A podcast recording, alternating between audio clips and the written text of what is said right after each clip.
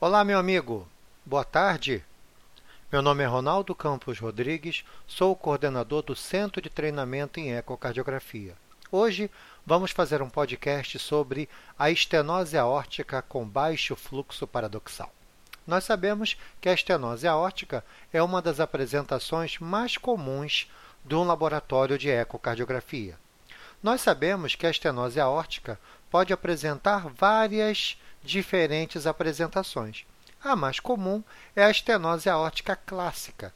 É aquela que tem uma área valvar aórtica menor do que 1 cm quadrado, um gradiente transvalvar aórtico médio acima de 40 mm de mercúrio, com uma função sistólica do VE normal, ou seja, uma fração de ejeção do ventrículo esquerdo acima de 50%. Existe uma outra apresentação, que é a estenose aórtica com baixa área e gradiente baixo, geralmente causada por disfunção ventricular sistólica. Esse, o paciente tem uma área valvar abaixo de 1 cm porém o gradiente médio não ultrapassa 40 mm de mercúrio. E o causador disso, como sabemos, é a disfunção ventricular. Esse paciente, muitas vezes, deverá ir à ecocardiografia sob estresse com dobutamina para desmascarar a disfunção ventricular. Mas hoje vamos bater um papo sobre uma outra apresentação que também é um pouco preocupante do ponto de vista diagnóstico, que é a chamada estenose aórtica com baixo fluxo paradoxal. Essa apresentação ela vai dar um pouco mais de trabalho do que as duas apresentações faladas anteriormente.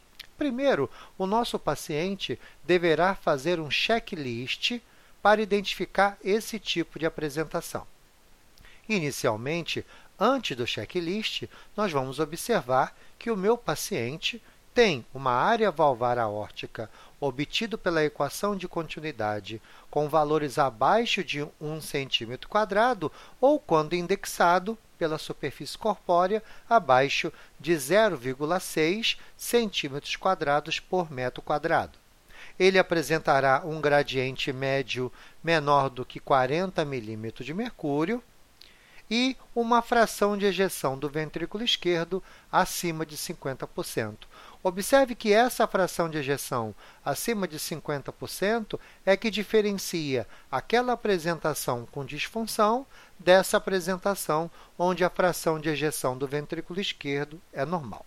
Quando eu encontro essa apresentação com esses três dados, é preciso inicialmente avaliar duas coisas. Primeiro, calcular o volume sistólico indexado. Esse volume ejetado na horta indexado tem que ser menor do que 35 ml por metro quadrado. E a pressão arterial sistólica deve estar abaixo de 140 milímetros de mercúrio. Quando eu tenho os três valores iniciais, área valvar, gradiente médio e fração de ejeção padronizadas, olhei para o volume sistólico indexado menor que 35 ml por metro quadrado e aferi a pressão arterial sistólica e ela deu mais que 140 milímetros de mercúrio, agora sim eu posso dar sequência ao meu checklist para identificar se realmente eu estou de frente da estenose aórtica com baixo fluxo paradoxal. Esse quadro precisa também apresentar outras alterações ecocardiográficas. A primeira delas é ter um espessamento relativo parietal aumentado, ou seja, valores acima de 0,45. A cavidade ventricular esquerda deve ser uma cavidade pequena, ou seja, um diâmetro diastólico menor do que 5 centímetros e também um volume diastólico final indexado menor do que 60 ml por metro quadrado. Ao se avaliar a função diastólica desse paciente, ele precisa apresentar pelo menos a disfunção diastólica do tipo 2, também conhecido como pseudonormal. Tendo isso, eu começo a observar a grande chance desse paciente apresentar a estenose aórtica com baixo fluxo paradoxal. Nós sabemos que A fisiopatologia dessa apresentação é uma pós-carga do ventrículo esquerdo aumentado, uma obstrução acentuada a nível valvar, mas nós observamos dois dados novos. Primeiro é uma alteração da complacência arterial sistólica.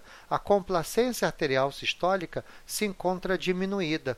E a grande marcação dessa patologia é o aumento da impedância valvulaterial, que nós costumamos chamar de ZVA.